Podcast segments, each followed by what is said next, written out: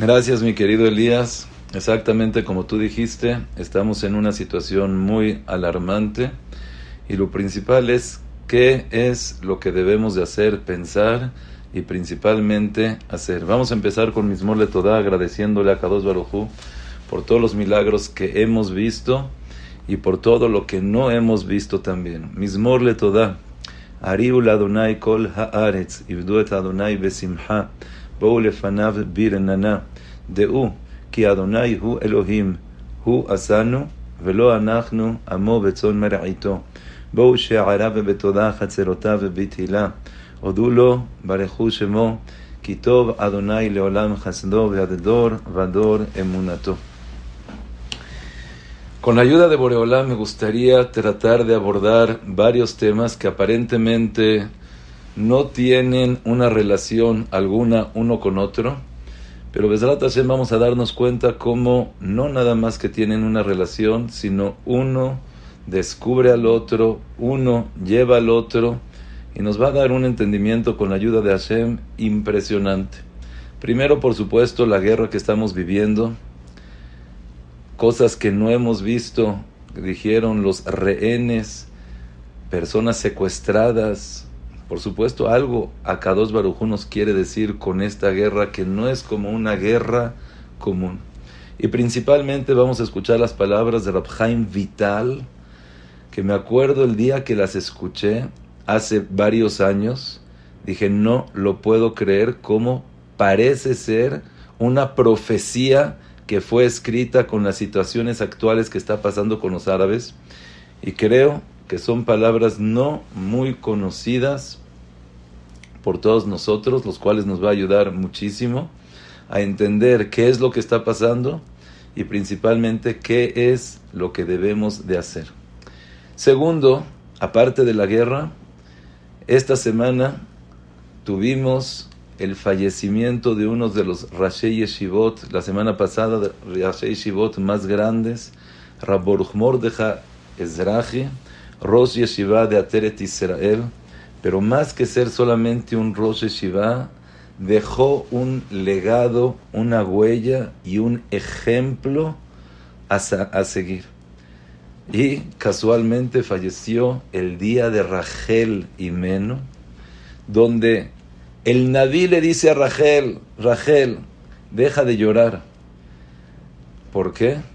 Porque vas a tener pago por todos esos actos que has hecho, por, ese, por todas esas lágrimas que has derramado, y gracias a ti va a venir Mesías ben David, el cual va a acabar con todos los árabes.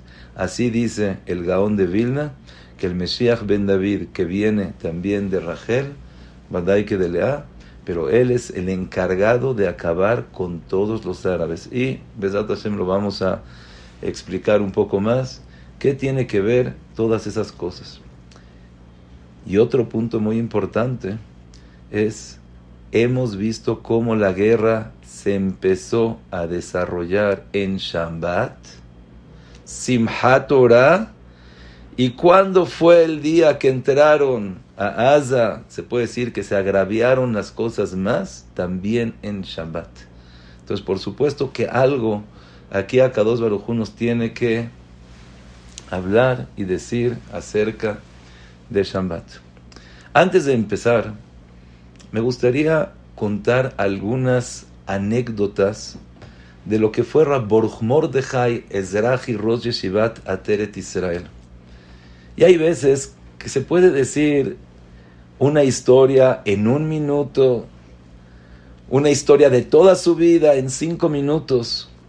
Pero en verdad la persona que profundiza y se da cuenta, dices, este no era una persona, era un ángel. Cuentan acerca de Raburj Mordege Ezrahi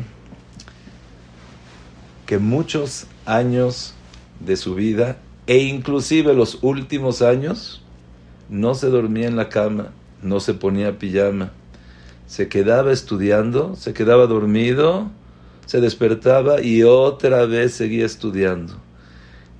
La luz de su casa todo el tiempo estaba prendida, se veía que todo el tiempo estaba estudiando, pero no es así una persona que entras con él, platicas raro, que no sabe, como que no está en el mundo, no. Totalmente normal, totalmente amigable. Me contaron que inclusive entró una persona a decirle, un niño, a decirle, jajam, me sé el Aleph Bet. Le dijo, ¿de verdad? A ver, te voy a hacer un examen del Aleph Bet. Y empezó el niño, Aleph, Bet, Gimel, y se equivocó a la mitad. Y Rabboruch Mordechai le decía, ah, muy bien, y el Aleph, y el Bet, y cómo es el Gimel, y cómo es el Daled.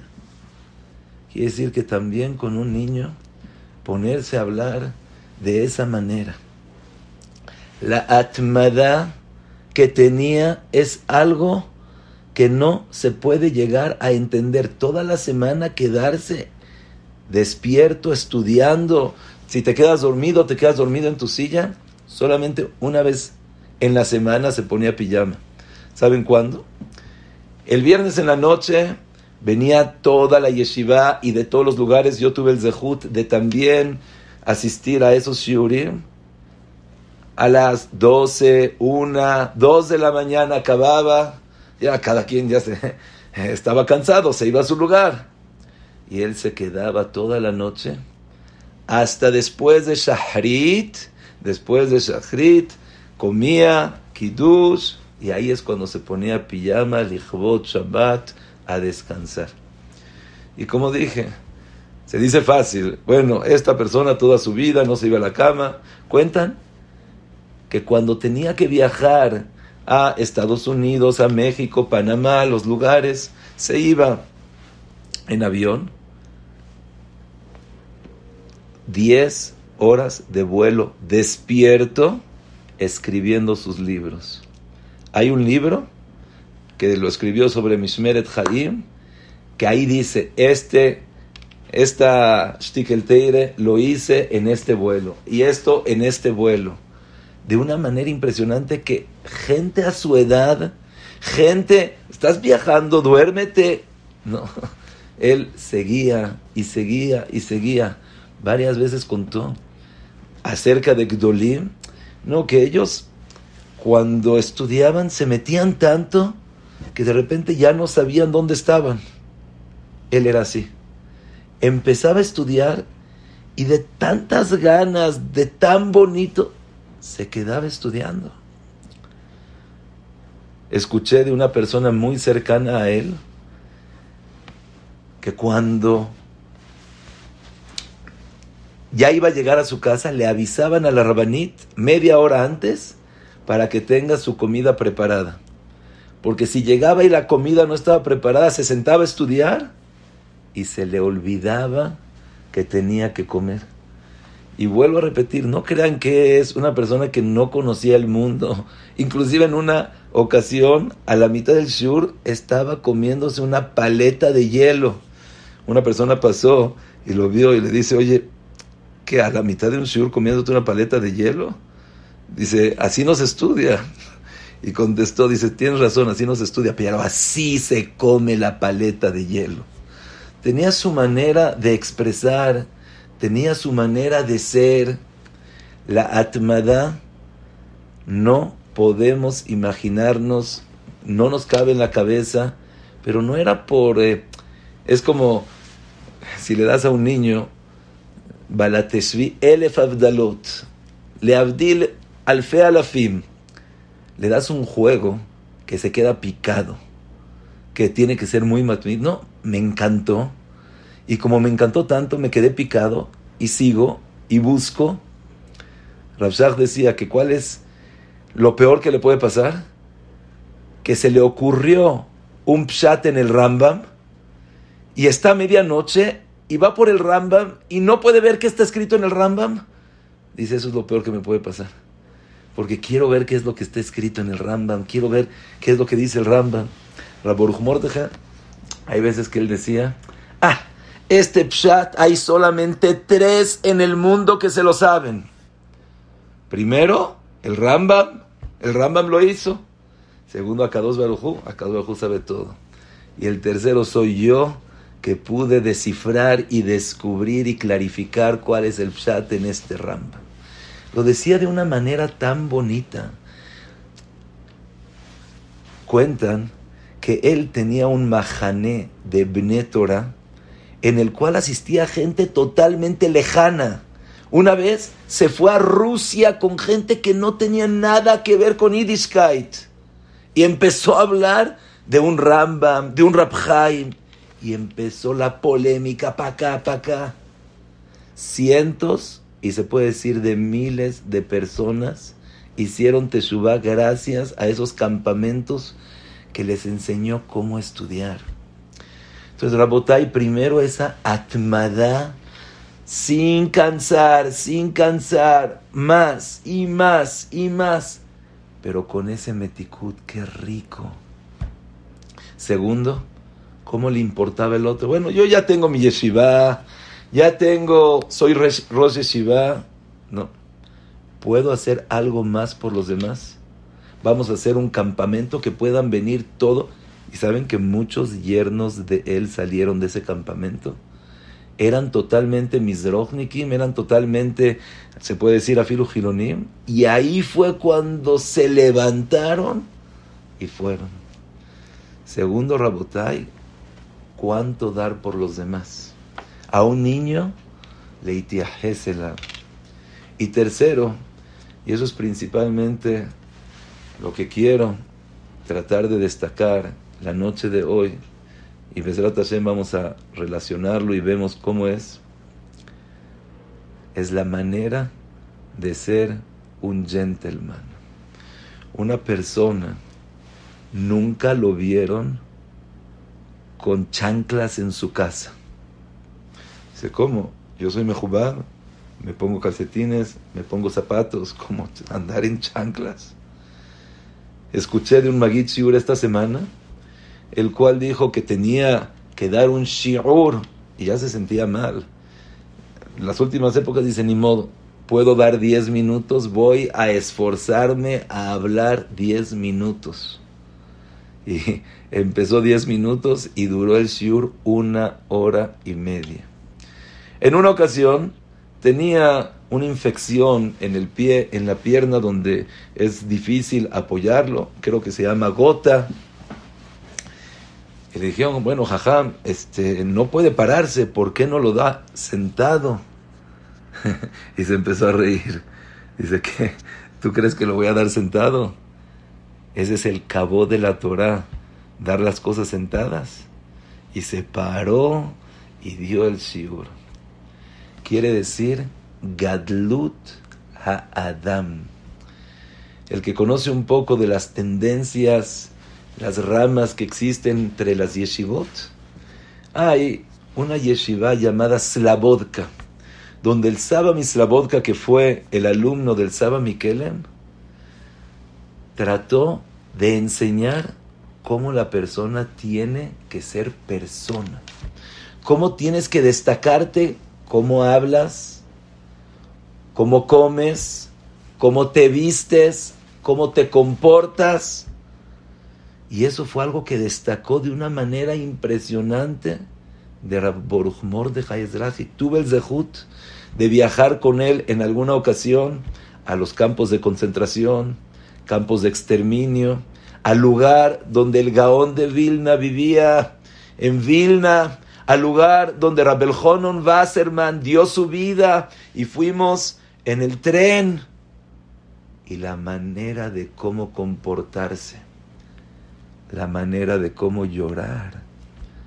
En los campos de exterminio, estabas en un búnker y la manera de cómo llorar.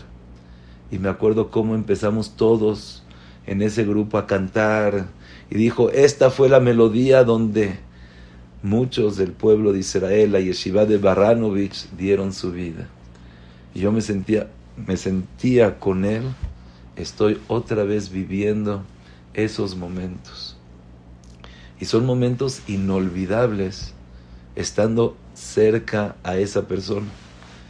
Inclusive les puedo decir que cuando era más joven fui a la marcha de la vida con la escuela. No, pero no tiene punto de comparación. Sí, también conocí esos lugares y también visité y también lloré. pero estando cerca de una figura tan importante, de un sentimiento, se puede decir, muy interno, con una persona tan grande, cantando, diciendo el himno que nosotros ganamos. Y aquí estamos, y estamos diciendo un libre y así se puso a decir.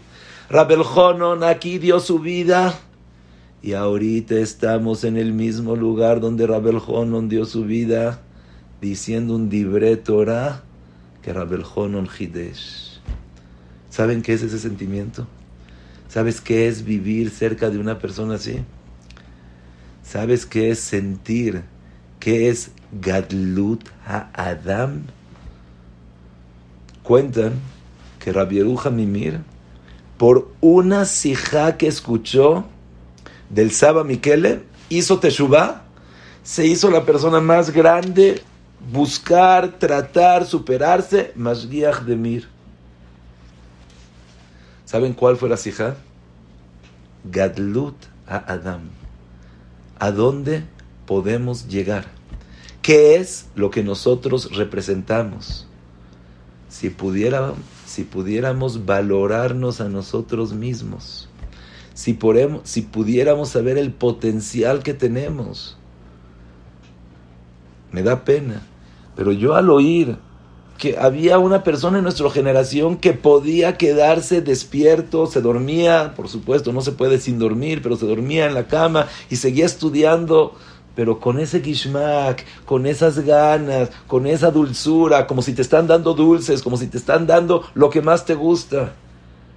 Digo, ok, a lo mejor toda mi vida yo no lo puedo hacer, pero un día lo puedo hacer. Un día puedo tratar pararme temprano o no te vayas tan lejos. Soldados que se paran a las 4 de la mañana, tú te puedes también parar a estudiar, a decirte Ilim, a poder decirte Filá, agradecerle a Kadosh Barujú. Rabotai tuvimos en nuestras generaciones y vivimos con él, con una persona que sabía que es Gadluta Adam. Inclusive puedo mencionar en una ocasión estaba en una clase de Arahim, donde te dicen, te tratan de enseñar cómo la persona debe de hablar, cómo tienes que transmitir las cosas. ¿Y quién fue el ejemplo? ¿A quién pusieron en la pantalla para enseñar cómo se tiene que transmitir? A Morte. Pero solamente que hay un error hay cosas que no se pueden imitar. Hay cosas que te tienen que salir del alma. Por ejemplo, en una ocasión estaba con él en el shiur, en la jaburá, de repente, más de la una de la mañana, volteé a ver el reloj, volteé a ver el reloj, y dice, eres un chutzpan. Todos se asustaron, ¿a quién está hablando? Le estaba hablando al reloj, diciendo, eres un descarado, no tienes hábitos y morales. ¿Cómo te vas tan rápido? Por supuesto todos se rieron. Estás hablando con el reloj. Abotay, tenemos ahorita la oportunidad de recibir esas midot, de reconocer quiénes somos y qué representamos. Rabzado Kakoen dice que así como la persona debe de creer en Dios, en Hashem, tenemos que creer en nosotros mismos. Que suena muy bonito, hay psicológicamente, autoestima, no, no, no, no. Si tú supieras que tú tienes Helek Eloka Mimal, tú eres una partícula de Boreolam, un fragmento, una parte. que Helek Hashem amo, somos parte de Hashem. Yaakov Hevel Nahalato. Con cualquier cosa que mueves es como si mueves una cuerda que llega hasta arriba. Eres parte de Hashem.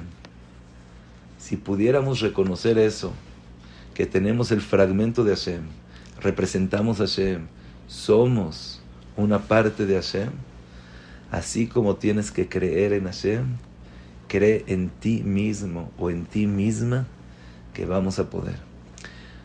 El Yaharot Dvaz, Rabbi dice que cuando una persona fallece, las cualidades que adquirió están en el aire para la persona que quiera adoptarlas, imitarlas, llevarlas a cabo.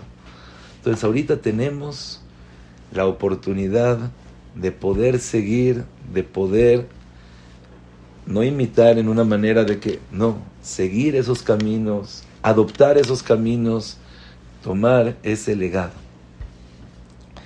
Pero de forma curiosa, él falleció el día que falleció también Rachel y Meno. Es algo curioso. En medio de esta guerra, algo nos quieren decir. Uno de los actos más grandes que hizo Rachel y Meno, una de las cosas que más destacan con ella, la cual es importantísimo decirlo, cuando se destruyó el Betamigdash, perdón, Akados Baruj estaba tan mal que le pidió a Irmiao Anabí, por favor, a Eliao Anabí, por favor, ve y despierta a los patriarcas Abraham, Isaac y Jacob, porque ya no puedo más.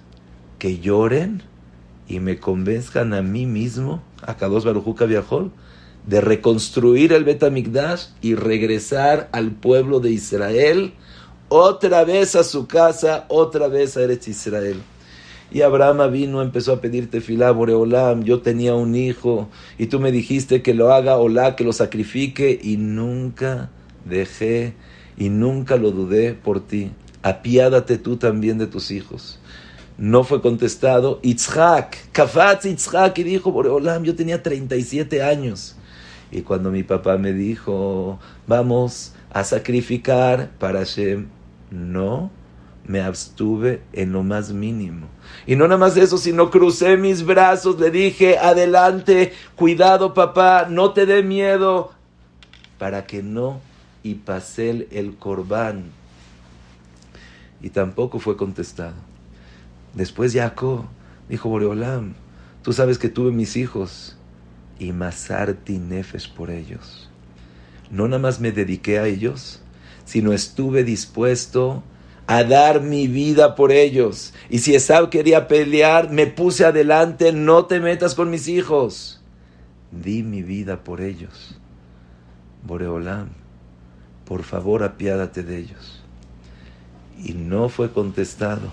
Moshe Rabeno dijo, Boreolam, yo estuve con el pueblo 40, fui como aquel pastor, cualquier, cualquier problema, di mi vida por ellos, dije, Boreolam, bórrame a mí, con tal de no borrar a ellos. Y está impresionante. Ni Abraham, ni Isaac, ni Jacob, ni Mosé. Y aquí fue cuando llegó Rachel. Y Rachel dijo, Boreola, yo tenía que casarme con Jacob. Y trabajó por mí siete años. Y me quería. Y lo quería. Y cuando vi que mi papá me quería cambiar, dije de ninguna manera, le di unos simanim a Jacob, señales, si te digo esto, me contestas esto, y si te digo esto, me contestas esto, para que no haya ninguna manera de equivocación. Pero cuando vi que mi hermana se iba a avergonzar, así dice el Midrash, se me hizo muy difícil y estuve dispuesta a dar mi vida por mi hermana. En ese momento le dijo Rachel, Boreolam, así como yo di mi vida por mi hermana, y no la envidié. De la misma manera tú, Boreolam, no envidies a la abodazara que no tiene valor. Yo soy de carne y hueso, yo tengo corazón, tengo sentimientos. Y de todas maneras estuve dispuesta a dar por mi hermana. Tú, Boreolam, que eres Hay Bekayam, Melech Hay Bekayam, apiádate de tu pueblo. Y ahí fue cuando dijo a Kadosh Barujú, Rachel, tienes razón. Por ti lo voy a hacer. Por el Sahar de que diste tu vida por tu hermana. Y me gustaría identificar, recalcar y resaltar este acto. ¿Qué es este acto? Es un acto sobrenatural. Es un acto de un malaj, de un ángel. Estoy dispuesto a dar todo por mi hermano. Estoy dispuesto a dar a mi esposo, a mis hijos, a mi futuro, por que mi hermana no se avergüence. ¿Saben qué es eso? Eso es ser Hashem. Eso es Gadlut Adam. Eso es reconocer que somos el fragmento de Boreolam. Y ahí fue cuando le dijo a Rachel, Rachel, de ti va a salir el Mesías ben Yosef que va a acabar a Esam y de ti va a salir Mesías ben David. Por eso que le diste al otro, que va a acabar con Ismael.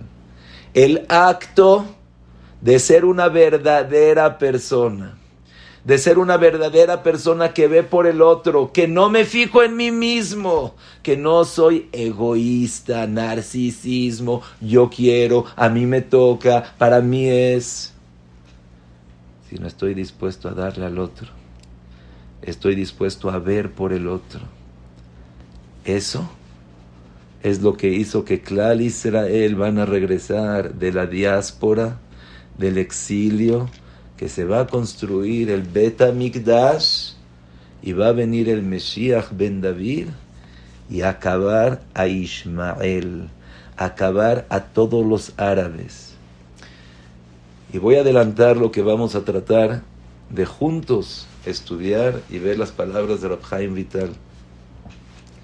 Ismael es una persona mal hecha, llamado Pere Adam. No es una persona salvaje, sino es un salvaje cruel que se parece a una persona. Y escuchen bien, escuchemos más bien porque yo estoy hablando para mí mismo. La única manera de poder combatir con Ismael es ser esa persona digna ser esa persona como quiere Boreolam, Adamele Elión. El Maral dice, ¿por qué la persona se llama Adam? Porque es Adamé, me voy a parecer a Kados Barujú. Así como a Kados Barujú, todo lo que hizo el mundo es para el otro, para dar, para poder hacer feliz a toda la gente. Eso tiene que ser nuestro principio, nuestra esencia aprender a darle a los demás. No ser egoísta. No estar todo el tiempo pensando en qué quiero yo. Así como Rabboruch Mordechai Ezraje. ¿Qué fue lo que enseñó? ¿Cuál es el mensaje que nos dejó? Gadluta Adam. Fíjate qué es lo que representamos. Así como el Jinuch dice, una persona que va a Eretz Israel y ve los Koanim, ve los Levim, dices, ay, tengo Irachamayim. Porque te imaginas cómo se debe de ver una persona. Te imaginas qué es lo que representa Hashem. Ah, yo veo eso. Ah, ya sé que Boreolam existe y que Akados Barujú es bueno. Que Akados Barujú es, tiene misericordia.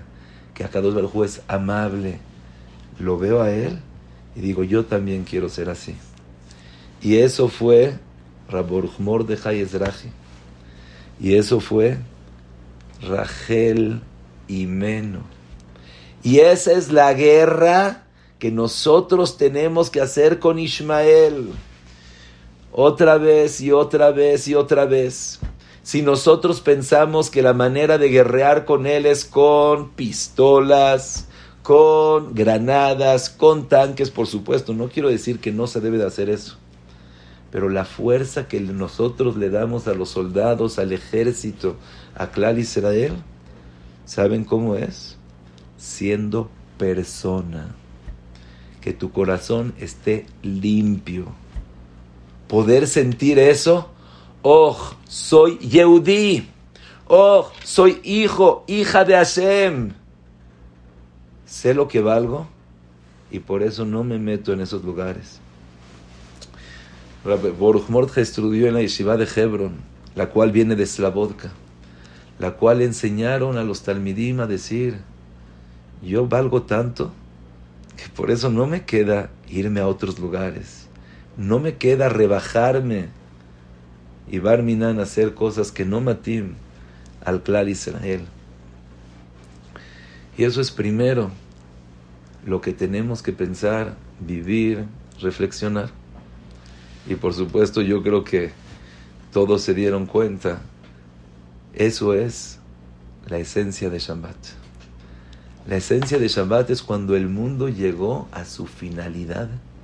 Cuando el mundo llegó a decir, ya está todo completo. Una vez escuché un mashal de Rapinkus increíble. Imagínense ustedes una boda donde está la orquesta, donde está el catering, donde están las flores, ya está también la gente. Solamente falta una cosa. ¿Sabes lo que falta? El novio y la novia. Ay, no llegaron. Error. No hay novio y novia. Dices, pues si no hay novio y novio, no hay fiesta. De repente estás en la pista y quieres bailar dices, ¿dónde está el novio? Pues así bailar por bailar. Así como el novio y la novia son la esencia y el propósito de toda la boda, de la misma manera el propósito a completar al mundo como es con Shabbat Kodesh. Y ese es el propósito. Entonces, otra vez a grandes rasgos, ahorita Besat Hashem, con la ayuda de Hashem, vamos a tratar de entender mucho más y ver un mensaje increíble las palabras de Rabhaim Vital, pero nos damos cuenta, Rabor Mordja, que lo que representaba es Gadlut Adam, esa persona, ese gentleman, pero no nada más gentleman de que se porta bonito, sino que lo ves a él y dices, veo también a Kadosh Baruj veo lo bonito que es estudiar Torah. A mí también se me antoja ser así. Yo me acuerdo que iba a sus derashot aunque estaba cansadísimo, dijo, no hay manera, te, tiene así en intriga. Ay, ¿y qué va a decir? ¿Y cómo lo dice? ¿Y qué bonitas palabras? Una vez vi que estaba saliendo Rabades de la yeshiva de Kol y pasó por la yeshiva de Ateret Israel y se vieron los dos. Dije, qué bonito es verlo. Y le preguntó Rabor Mordje a Rabades. Y dice, Jacob vino 14 años, no se durmió, estudiando Torah en la yeshiva de Shem y la Torah no te lo menciona. La Torah te dice, y se acostó en ese lugar. Quiere decir que ahorita se acostó, pero hace 14 años no se había acostado, no se había dormido. Oye, ¿por qué la Torah no te lo dice, no te lo menciona? Dijo Raboruch Mordje. Dice, así como no te menciona que desayunó un huevo revuelto, tampoco te menciona que estudió, porque es pashut. Tienes que comer, tienes que desayunar. ¿Qué te tengo que decir? ¿Que te bañaste, que te vestiste, que comiste, que desayunaste?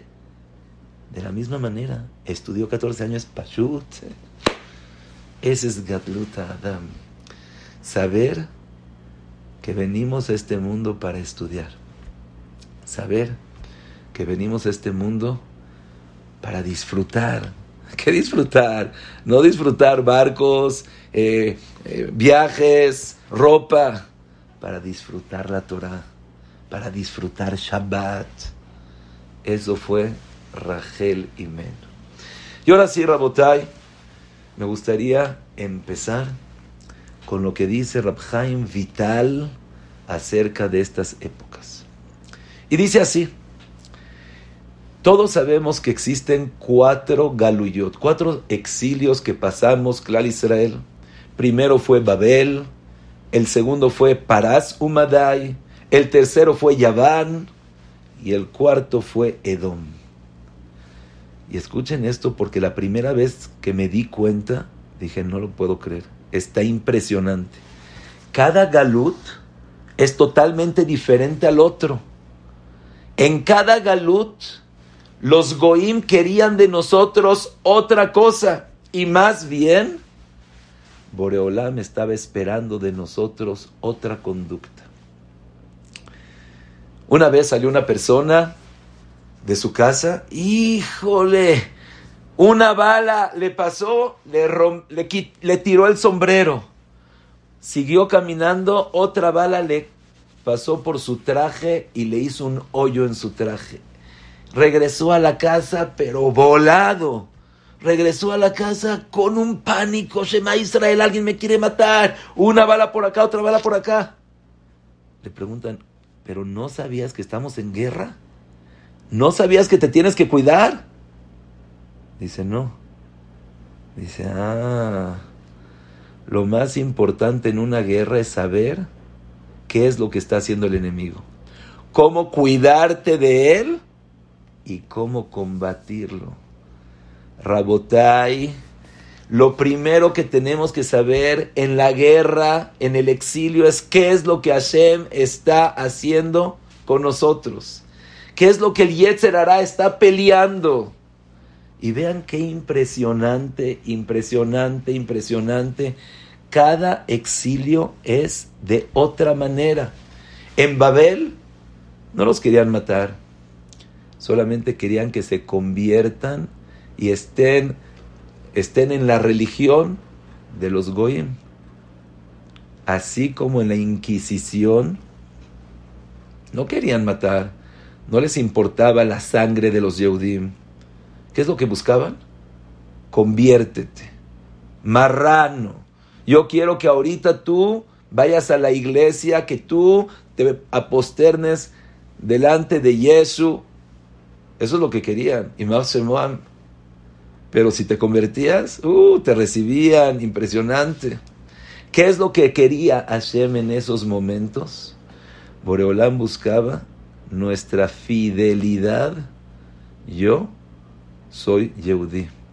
Estoy dispuesto a hacer, dar mi vida con tal de cuidar Shabbat, con tal de ponerme el tefilín, con tal de decir tefilá, con tal de tener una educación judía.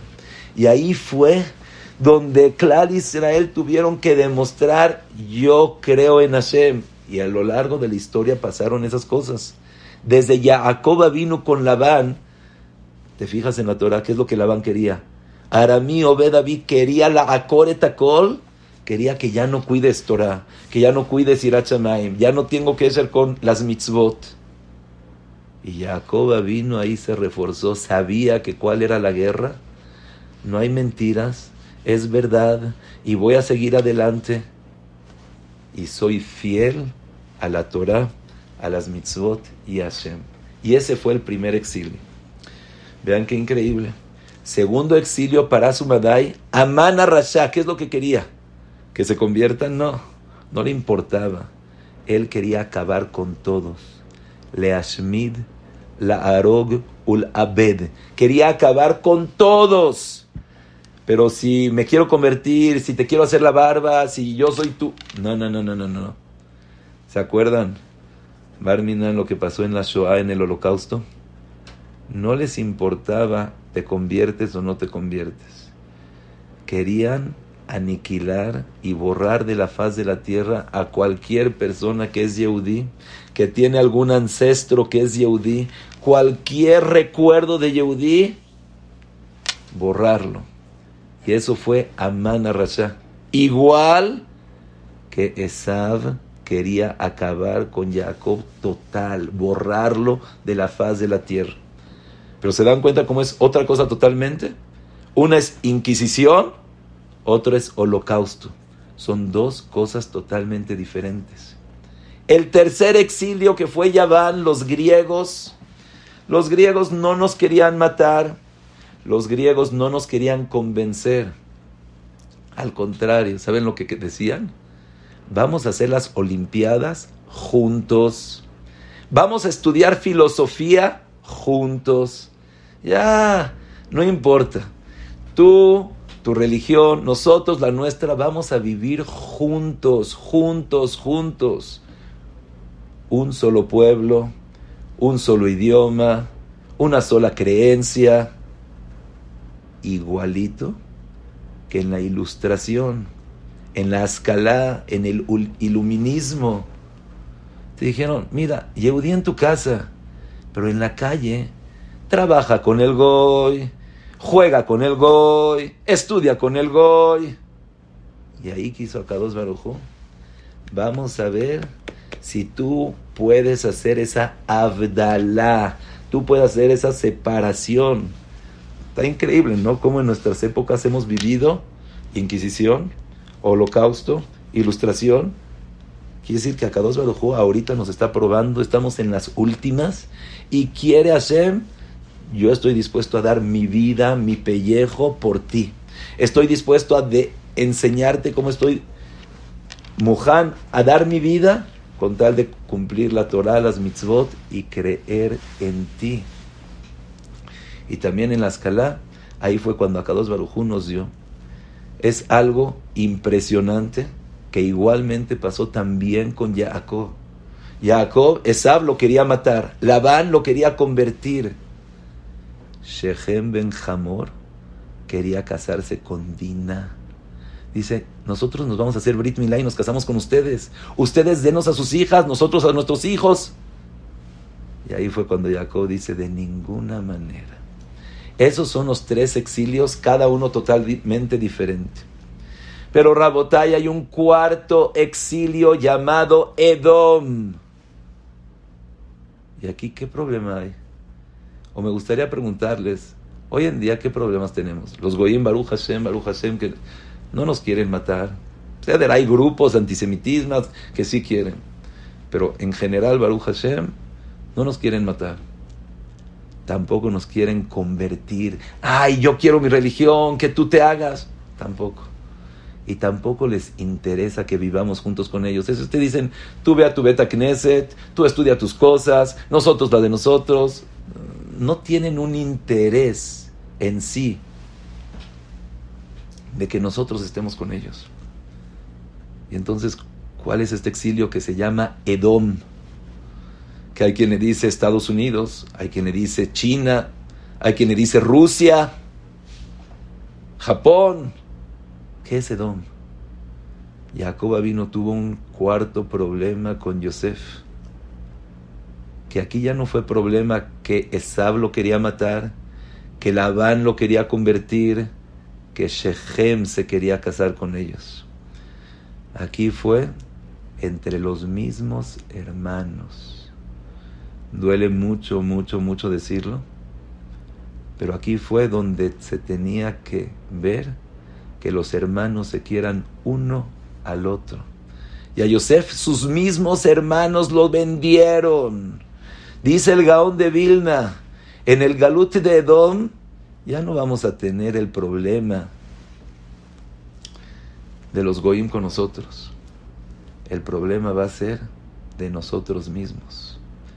Puede ser que haya una persona que aparentemente en su manera externa, uh, lo ves, impresionante, y te da un beso y te da un abrazo y te escribe una carta.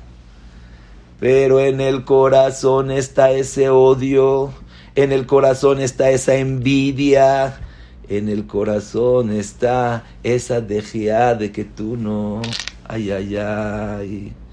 Puede ser, así dice el Gaón, que la persona aparenta que dice tefilá, se pone el tefilim, dice tefilá, come kasher, aparentemente eres todo, pero en tu interior no hay esa confianza y apoyo en Hashem. Me falta ese bitajón. Díganme la verdad. Nosotros, cuando escuchamos que lo aleno, alguien de la familia está enferma, ¿qué es lo primero que nos viene a la cabeza? Dale un Tylenol, un Advil. Si no se le quita, hay que hablarle al doctor. No digo que no hay que hacer Istadlut. Pero ¿cuándo es que ya pensamos en Hashem diciendo, Hashem, por favor, cúralo. ¿Dónde está nuestra primera reacción de decir, Boreolam, sálvalo? Escuché de una, de una fuente fidedigna, una señora que de repente llegó al hospital, dice, que la verdad mi mamá nunca nos trajo al hospital. Yo veía en mi casa que cuando alguien se enfermaba, mi mamá derramaba lágrimas y se curaba. Agarraba el Sefer Teilim y se curaba. A mí me da pena decirlo, pero yo siento que mi abuelita, que no estudiaba tanto como yo, que no cuidaba tanto como yo, pero tenía la emuná en el corazón y en las manos. O sea, eso es de Hashem. Hoy en día hemos perdido esa sensibilidad. hemos perdido esa, esa cosa interna, ese pnimiut que tenemos. Y eso es lo que dice el Gaón. En Edom, el galut de Edom, ya no es el goy que te quiere matar y más el nazi, ya no es la Inquisición en España que te quieren convertir, ya no es los romanos que dicen griegos, vamos a hacer olimpiadas, ya somos nosotros mismos, nuestro interior. Y eso es lo que nosotros hoy en día tenemos que trabajar, a nuestro interior, a en verdad querer al otro de corazón, a en verdad creer en Hashem de verdad. El sentirte orgulloso de lo que eres, de lo que perteneces, de qué representas.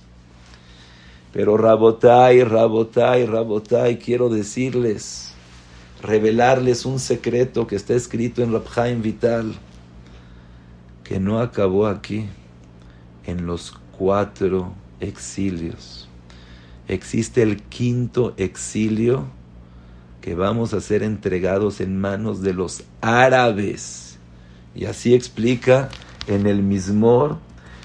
Les voy a leer las palabras de Rabjaim Vital. Dice, Shirama lotle David lule Hashem shayalanu. Ay, si Hashem no hubiera estado con nosotros, Yomarna Israel. Lule Hashem shayalanu bekum alenu Adam. Pregunta, oye, ¿por qué lo dices dos veces? Dice Rabjaim Vital los cuatro galuyot están comparados a animales, a, al camello, el gamal, el shafán, arnevet y jazir. Están comparados al camello, al conejo. Hay dos tipos de conejos y al puerco, al cerdo, al cochino. Pero el quinto galut es lo más peligroso porque es comparado al humano. Díganme una cosa, ¿qué es más peligroso?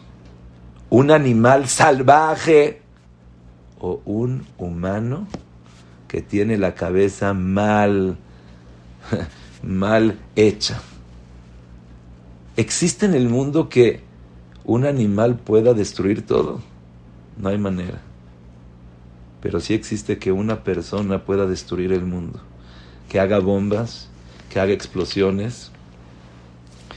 Dice Rabhaim Vital, después de esos cuatro galuyot, va a venir el galut de Ismael de los árabes, el cual es el más peligroso y el más doloroso. ¿Por qué? Porque Ismael tiene el zehut de Abraham vino, es el hijo de Abraham porque Ismael tiene Brit Milá también, no tiene Priá, pero tiene Brit Milá. Porque Ismael, esto está muy, muy fuerte. Porque Agar, cuando estaba en la casa de Sarah, la hicieron sufrir. Y Abraham dejó que sufra. Y Akados Baruj hace midá que negues midá.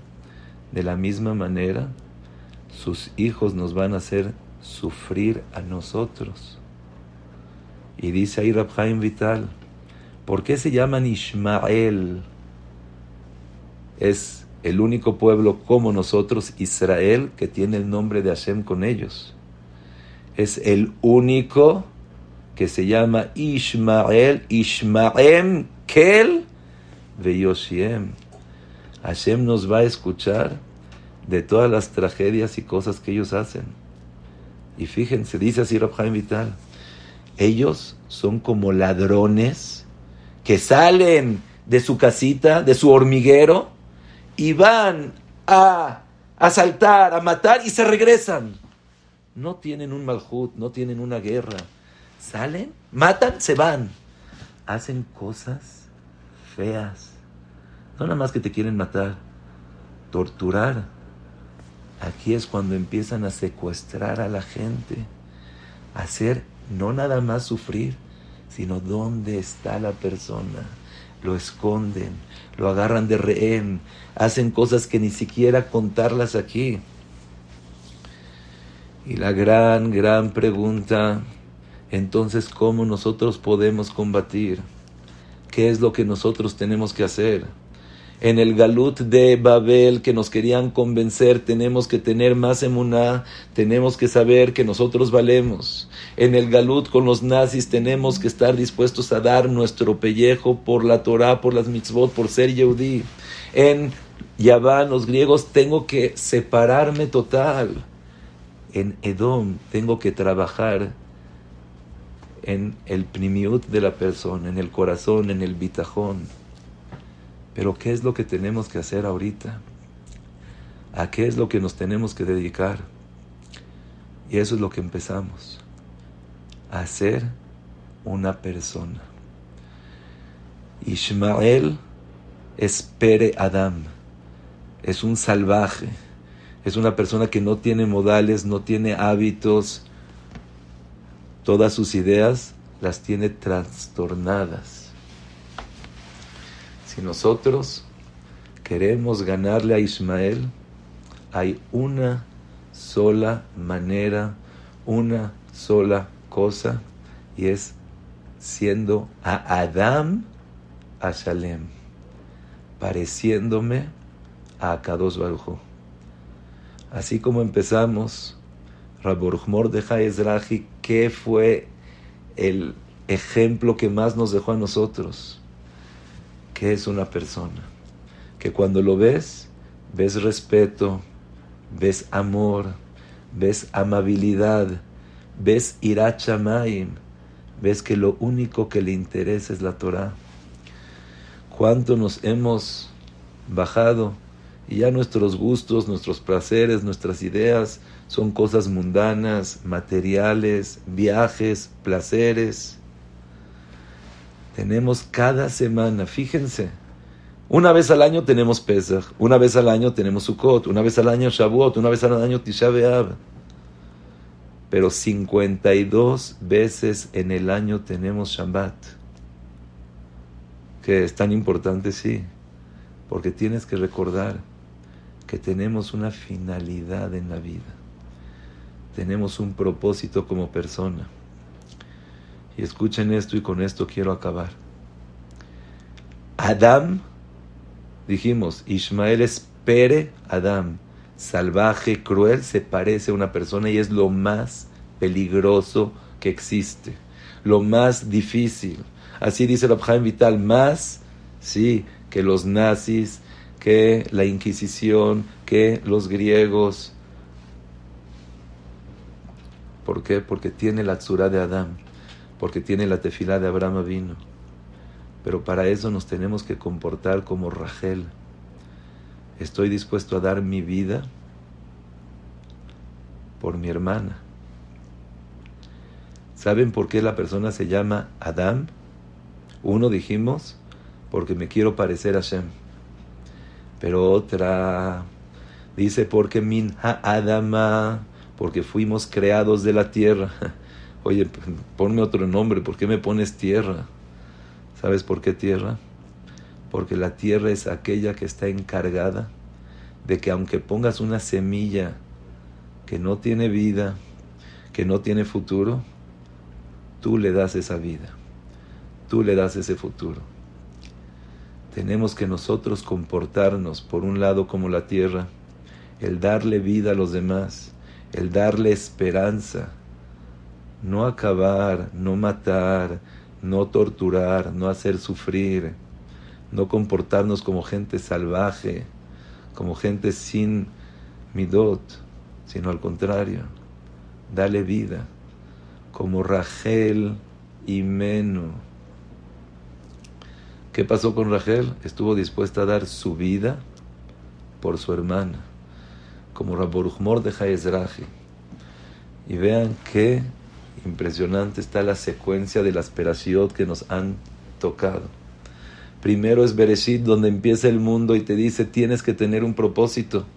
La tierra fue dada para ti para que cumplas las mitzvot.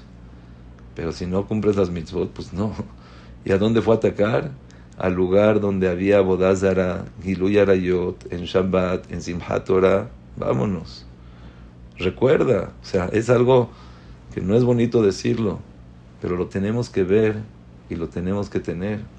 Segunda perashá donde empezó jamás, Noah borró. ¿Por qué? Porque hay robo, porque hay mentira, porque no se quieren. Lej leja, le dijo Abraham vino, tú vete de acá, deja esas ideas y ponte ahora sí a ver. Y ahorita estamos en la perashá de Bayerá, donde Akados Barujú pacta con Abraham vino y dice, vamos a hacer un pacto un pacto de sangre. Si tú eres para mí, yo soy para ti en las buenas y en las mejores. Escuché de la Moisés Sapira, la única manera de poder combatir con Ismael, con los árabes, es nosotros ser esa gran persona. Que entre nosotros exista esa unión. ¿Qué vemos ahorita con la guerra? la unión que en la vida se ha visto. Baruch Hashem, tenemos que saber, estamos en guerra y el arma del Yetzer hará que es, nos quiere acabar. Nosotros ahorita tenemos que unirnos. Tenemos que tener más emuná que los árabes. Shema Israel, ellos están dispuestos a dar su vida por lo que ellos piensan. Están dispuestos a dar la vida de sus hijos. Tenemos nosotros en este momento que reforzar nuestra emuna y decirle a Hashem, yo te amo con toda mi alma y estoy dispuesto a dar mi vida por ti. Estoy dispuesto a dar mi vida por tu Torah. Estoy dispuesto a dar mi vida por el pueblo de Israel. Y quiero acabar con un enunciado que dijo Moshe Rabenu, que está escrito en el Gaón de Vilna, que Moshe Rabenu es aquel que nos va a salvar de todo este galut. Meshiach ben Yosef, Meshiach ben David y Moshe Rabenu es el encargado de salvarnos. Cuando Moshe Rabenu pidió, déjame entrar a la tierra de Israel, le dijo, no puedes, pidió, dijo, ok, si tú quieres entrar, entra. Pero tienes que saber que ya hiciste una tefila porque el pueblo de Israel pueda entrar y no lo acabe.